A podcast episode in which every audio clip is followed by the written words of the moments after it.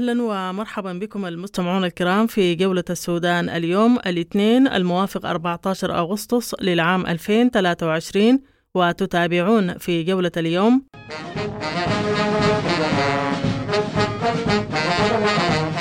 في احتفال العيد 69 للقوات المسلحة البرهان يقول السودان يواجه أكبر مؤامرة في تاريخه. الحديث. مواطنينا الكرام نستقبل في هذا اليوم ذكرى سودنة قيادة قواتكم المسلحة وبلادنا تواجه أكبر مؤامرة في تاريخها الحديث على أيدي ميليشيا المتمرد الخاين حميدتي وأعوانه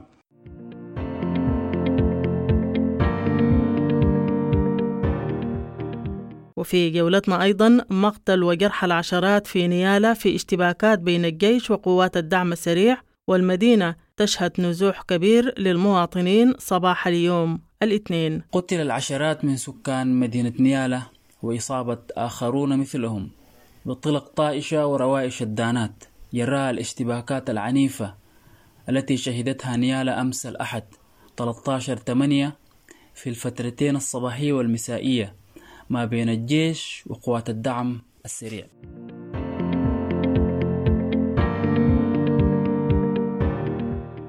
وفي جولتنا أيضا جولة السودان تقف على أوضاع السودانيين في منطقة بحر دار الأثيوبية. كانت كل الشوارع مترسة ومقفلة تتريس من قبل سكان بحر دار.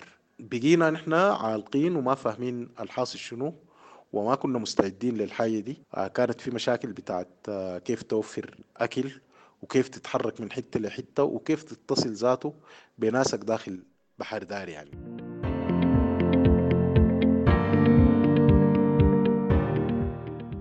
وحول إعلان حميتي إنشاء وكالة للإغاثة والعمليات الإنسانية للمواطنين في مناطق سيطرة قوات الدعم السريع. جولة السودان التقت مصطفى آدم الناشط في المجال المدني. قرار اللي صدر أو اللي تحدثوا عنه القوات الدعم السريع ما أعتقد في جهة يعني هي يعني مسلحة سواء كانت القوات المسلحة أو دعم سريع أو أي نوع من القوات النظامية أو الغير نظامية أن هي منوط بها يعني تنشئ وكالات أو منظمات أو جمعيات عشان هي تقوم بالعمل الانساني.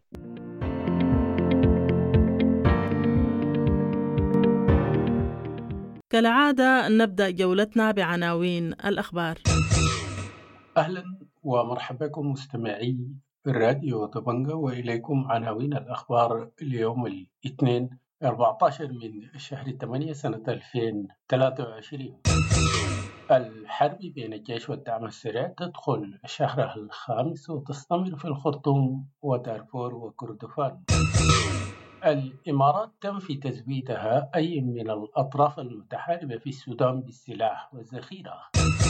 استمرار تبادل القصف المدفعي في نيالا بين الجيش والدعم السريع الصباح الاثنين لليوم الرابع وعدد القتلى المدنيين يتجاوز العشرين. نزوح نحو أربعة ألف أسرة من أحياء نيالا إلى المحليات المجاورة يوم الجمعة بسبب الحرب. انطلاق أعمال اجتماعات القوى الموقعة على الاتفاق الإطاري اليوم الاثنين في العاصمة الأثيوبية أديس أبابا. وزير التنمية الاجتماعية الوضع الإنساني في الخرطوم ودارفور حرج للغاية ولا نستطيع توصيل المساعدات لمناطق سيطرة الدعم السريع. حاكم إقليم دارفور يوجه نداء للجيش والدعم السريع بوقف الحرب. وزير الداخلية المكلف يؤكد استعادة بيانات السجل المدني كاملة وتركيب ماكينات طباعة الجواز. حصر 15702 عربة منهوبة. تم الإبلاغ عنها من المواطنين ووزارة الداخلية تعتزم نشر قائمة العربات المنهوبة عبر الأنتربول. إظلام تام في خمس ولايات بسبب خروج محطة عبر التحويلية عن الخدمة. غرق طفلين من أبناء النازحين العالقين في وادي حلفا بالولاية الشمالية في مياه البحيرة. تزايد حالات سوء التغذية وسط الأطفال في وادي حلفا بالشمالية بسبب تدني مستوى المعيشة لدى الأسر. الصليب الأحمر يدرب 38 متطوعا من بحري وأم نرمان على التعامل مع الجثث والرفات البشرية. وزارة الصحة الاتحادية تعلن وصول غسالات الكلى الخاصة بولاية النيل الأبيض وولايات كردفان ودارفور إلى المخزن المركزي بكوستي. شكاوى من انعدام أدوية الطوارئ وأكياس الدم ومستلزمات العمليات في مستشفى الفاشر التخصصي للنساء والتوليد المعروف بالسعودي. وفاة عدد من سائقي النقل الدولي المصريين بسبب ارتفاع درجة الحرارة أمام المعابر الحدودية مع السودان. السلطات المصرية تخلص صلاحية تأشيرة الدخول إلى مصر لشهر واحد بدلا من ثلاثة أشهر. السلطات المصرية تطالب جميع السودانيين الذين مكثوا ثلاثة أشهر بتجديد الإقامة وسداد مبلغ وقدره 1700 جنيه. ورشة التعدين في النيل الأزرق توصي بتأمين مشاركة المجتمعات المحلية واستبدال الطواحين الهوائية بالطواحين المائية. وزارة التربية والتعليم تعلن عودة التدريب العسكري الكديد في المدارس الثانوية بداية من العام الدراسي. القادم مرحبا بكم من جديد المستمعون الكرام في جولة السودان اليوم ونبدأ جولتنا بخطاب رئيس مجلس السيادة الانتقالي بالسودان عبد الفتاح البرهان في العيد التسعة وستين للقوات المسلحة وقال عبد الفتاح البرهان إن بلاده تواجه أكبر مؤامرة في تاريخها الحديث وإن قوات الدعم السريع متعطشة للسلطة. هذا ما جاء في خطاب البرهان اليوم.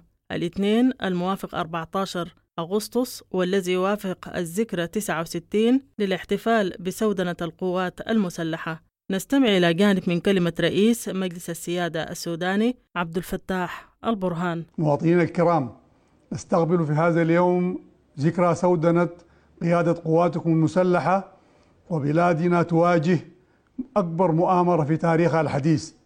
تستهدف كيان وهوية وتراث مصير شعبنا الذي ظل منذ الخامس عشر من أبريل الماضي يواجه بصبر وإيمان أبشع فصول الإرهاب وجرائم الحرب على أيدي ميليشيا المتمرد الخاين حميدتي وأعوانه الذين قادوا أكبر ظاهرة قامت على التضليل والكذب والخداع وتزييف الحقائق وشراء ذمم الناس في تاريخ هذا البلد تحت لافتة وراية زيف مؤسسة تسمى بالدعم السريع.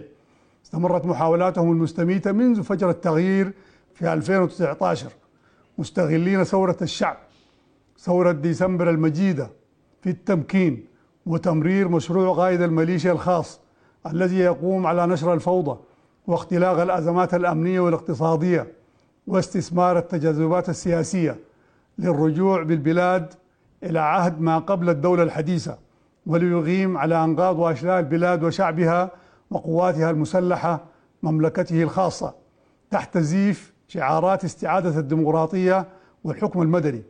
هذه الشعارات التي عايش زيفها شعبنا بأكمله على مدى الشهور الماضية نهبا للممتلكات وقتلا وتنكي وتنكيلا بالأنفس بلا تمييز واغتصابا للحرائر وارتكابا لكل جريمة يمكن يتصورها عقل أو تخطر على بال.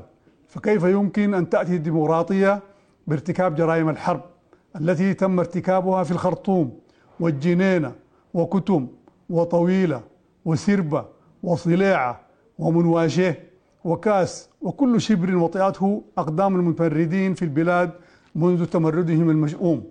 شعبنا الكريم نؤكد لكم ولجميع العالم أن القوات المسلحة ستظل كعهدها على مدى تاريخها الذي يقترب من المئة عام بأننا سنظل قوات محترفة تقف مع خيارات الشعب وحقه المشروع في دولة القانون والديمقراطية والمؤسسات دولة الحرية والسلام والعدالة التي يحلم بها شباب بلادي. بعد توافق نتفادى فيه كل تجاوزات واخطاء ما قبل 15 أبريل 2023 حتى نصل إلى صيغة سياسية محكمة وعادلة ومقبولة لدى شعبنا لتصل بالبلاد إلى محطة الانتخابات التي يختار فيها من يحكمه بجدارة واستحقاق. حينها ستجدون القوات المسلحة إلى جانبكم ثم تمضي في اداء واجبها الوطني المقدس في حماية الأرض مواصلة لمسيرة التحديث والتطوير جيشا واحدا موحدا خالي من أي تشوهات تهدد الأمن الوطني السوداني مستقبلا. مواطنين الشرفاء لا يفوتني في هذا المقام أن أحيي شهداء بلادي في كل الحقب وشهداء معركة استرداد الكرامة الكرامة الوطنية وحسم هذا التمرد التي ظل يسطر فصولها النابضة بالبطولة والفداء أبناؤكم وأخوانكم في قواتكم المسلحة والشرطة وجهاز المخابرات العامة وكافة فئات الشعب المستنفرين والمتطوعين الذين بادروا إلى تلبية نداء الوطن بكل ولايات البلاد. حيث امتزجت دماءهم مع دماء أشقائهم في القوات المسلحة والشرطة والأمن. كما نقدم التحية. تحية إجلال وإكبار لكامل شعبنا نساء ورجالا شيبا وشبابا الذين لم تزيدهم هذه المحنة الوطنية إلا عزما وقوة وثقة في قواتهم المسلحة. نعاهدكم جميعا أيها الشرفاء أن نحتفل قريبا جدا وبعون الله وتوفيقه بالنصر المؤزر على هذا التمرد الغاشم وعلى أن نحافظ على هذا البلد وشعبه وأن نجنبه مستقبلا مغامرات كل متهور ومغامر وأن نبدأ ونواصل معا مسيرة البناء وإعادة تأهيل ما دمرته هذه الحرب بإذن الله عز وجل. شكرا لجوار وأصدقاء السودان الذين سعوا معنا ويسعون دوما لإعادة الأمن والاستقرار إلى وطننا الغالي. والسلام عليكم ورحمة الله وبركاته. مرحبا بكم من جديد المستمعون الكرام في جولة السودان اليوم وننتقل إلى ولاية جنوب دارفور وحاضرتها نيالا والتي شهدت معارك ضارية مساء أمس الأحد أدت إلى مقتل وجرح العشرات كما شهدت المدينة نزوح صباح اليوم. المزيد حول أحداث أمس واليوم مع مراسلنا من هناك. مستمعي ومتابعي الراديو دبنجة الأعزاء أهلا ومرحب بكم وأسعد الله أوقاتكم بخير وعافية. قتل العشرات من سكان مدينة نيالة وإصابة آخرون مثلهم بطلق طائشة وروائش الدانات جراء الاشتباكات العنيفة التي شهدتها نيالة أمس الأحد 13 8 في الفترتين الصباحية والمسائية ما بين الجيش وقوات الدعم السريع. يوم الأحد كان يوم صعب جدا بالنسبة لسكان نيالة وتحديدا جنوب الوادي. أحياء كرري غرب الإذاعة تكساس موسى بعض من أحياء نيالة الشمال. تبادل الجيش والدعم السريع إطلاق الأعير النارية بكثافة مصحوب بالقصف المدافع الثقيلة.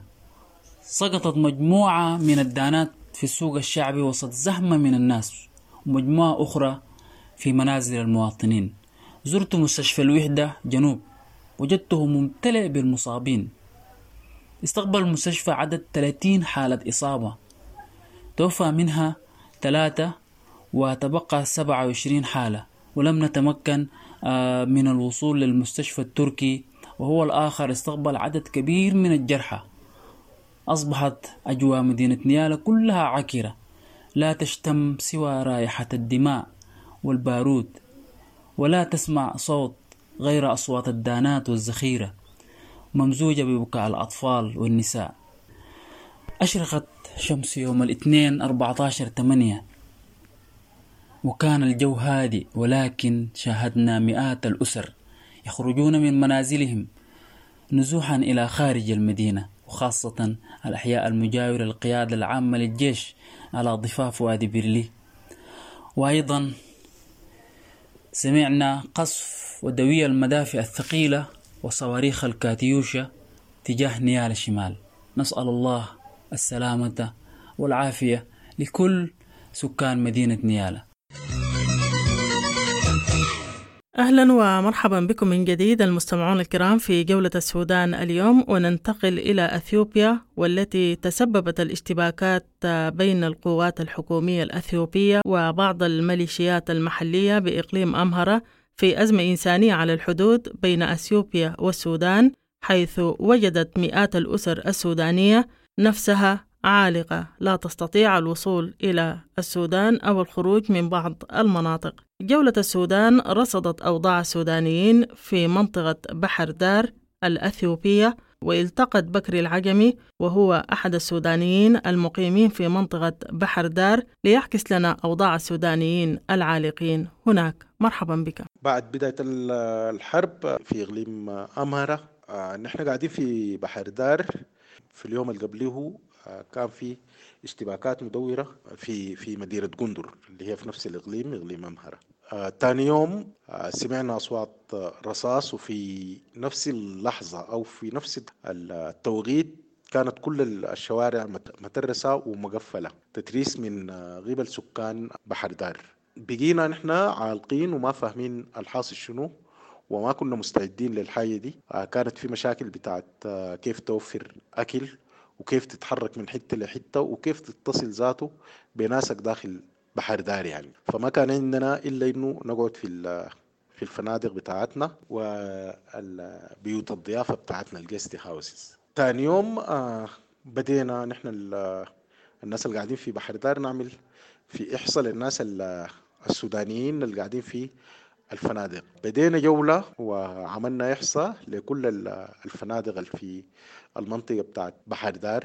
اللي هي غالبية السودانيين بيسكنوا في منطقة اسمها 03 و 04 منطقتين جنب بعض. باعتباره ده الداون تاون بتاع المدينة ذاتها. حصرنا عددية ولاحظنا لأنه في فنادق كثيرة كان فيها سودانيين مشينا لا لقيناها ما فيها سودانيين. فلما سألنا قالوا الناس دي مشوا المطار قدروا يصلوا المطار.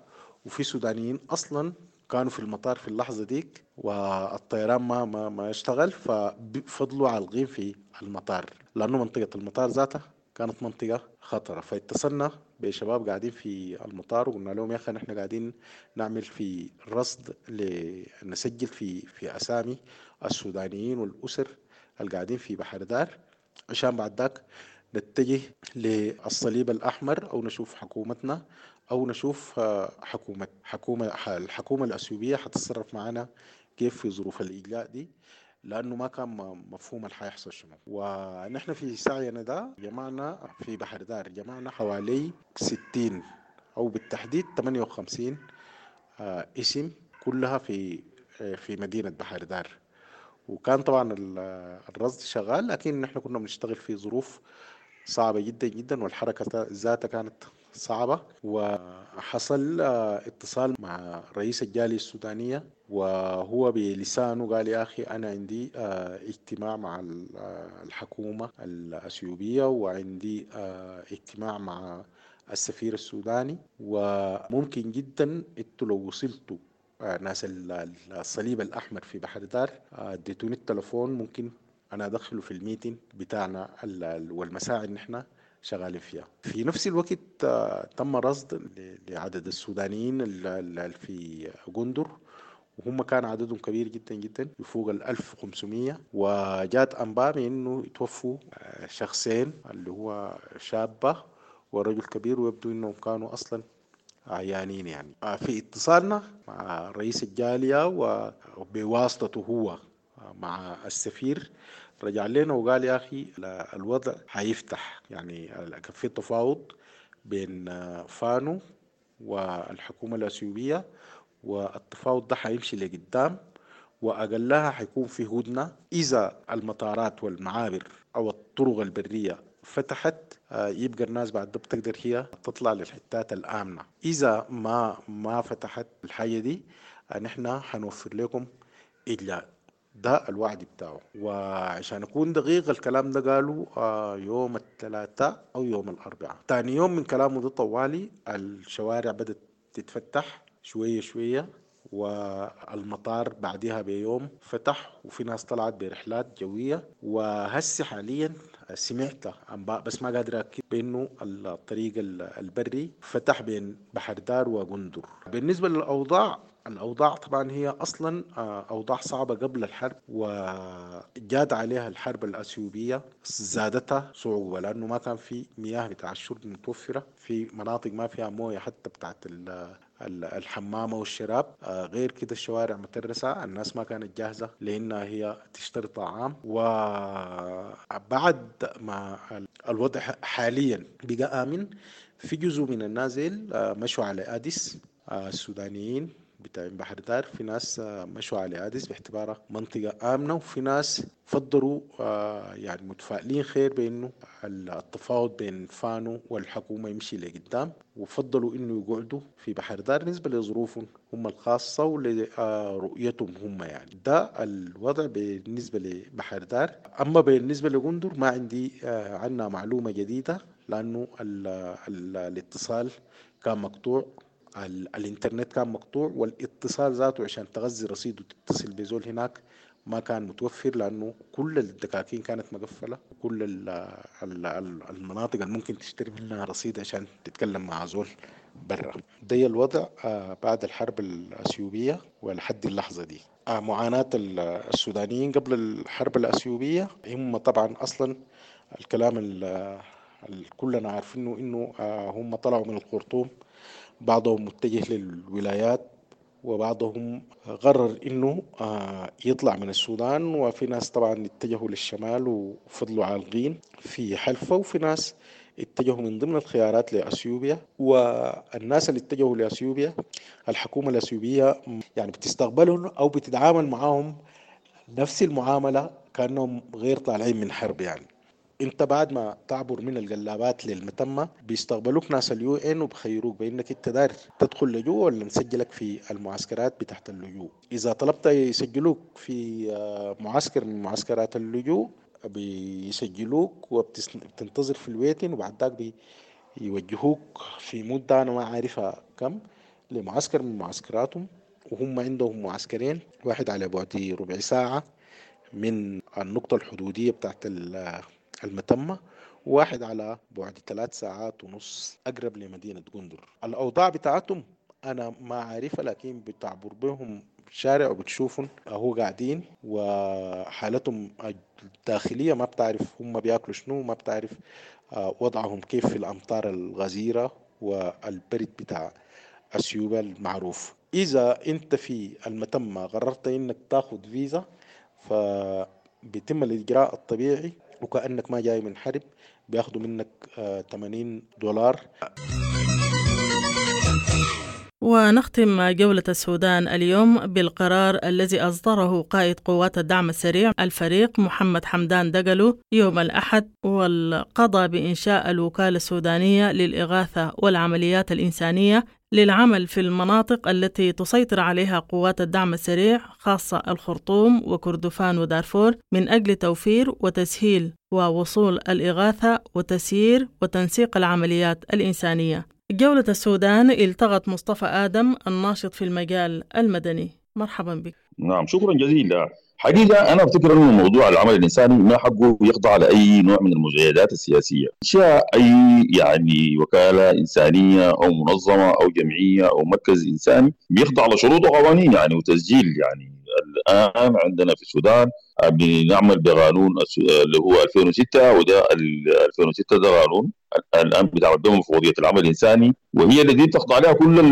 الوكالات أو المنظمات أو الجمعيات أو أي نوع من العمل الإنساني. قرار اللي صدر أو اللي تحدث عنه القوات الدعم السريع ما أعتقد في جهة يعني هي يعني مسلحة سواء كانت القوات المسلحة أو دعم سريع أو أي نوع من القوات النظامية أو الغير نظامية أن هي منوط بها يعني تنشئ وكالات أو منظمات أو جمعيات عشان هي تقوم بالعمل الإنساني. وده عمل العمل الإنساني أصلا هو يعني هو باعتباره عمل غير حكومي يعني هو NGOs يعني هي non-governmental organizations هي منظمات وجهات غير حكومية وما بتعمل في أي نوع من العمل السياسي وما بتخضع فأنت إذا كنت يعني جهة سياسية أو جهة يعني عسكرية أو ايا كان شكلك فبالتالي حتعمل في الاتجاهات اللي اللي, اللي, اللي بتلبي حاجاتك أو مع الاتجاه اللي أنت مؤمن به. بالتالي بتكون فقدت الحيادية. أنا بقول إنه العمل الإنساني ما حقه أصلا يعني يمشي في اتجاه المزايدات أو في اتجاه أي نوع من الغطاء السياسي أو العسكري. يخضع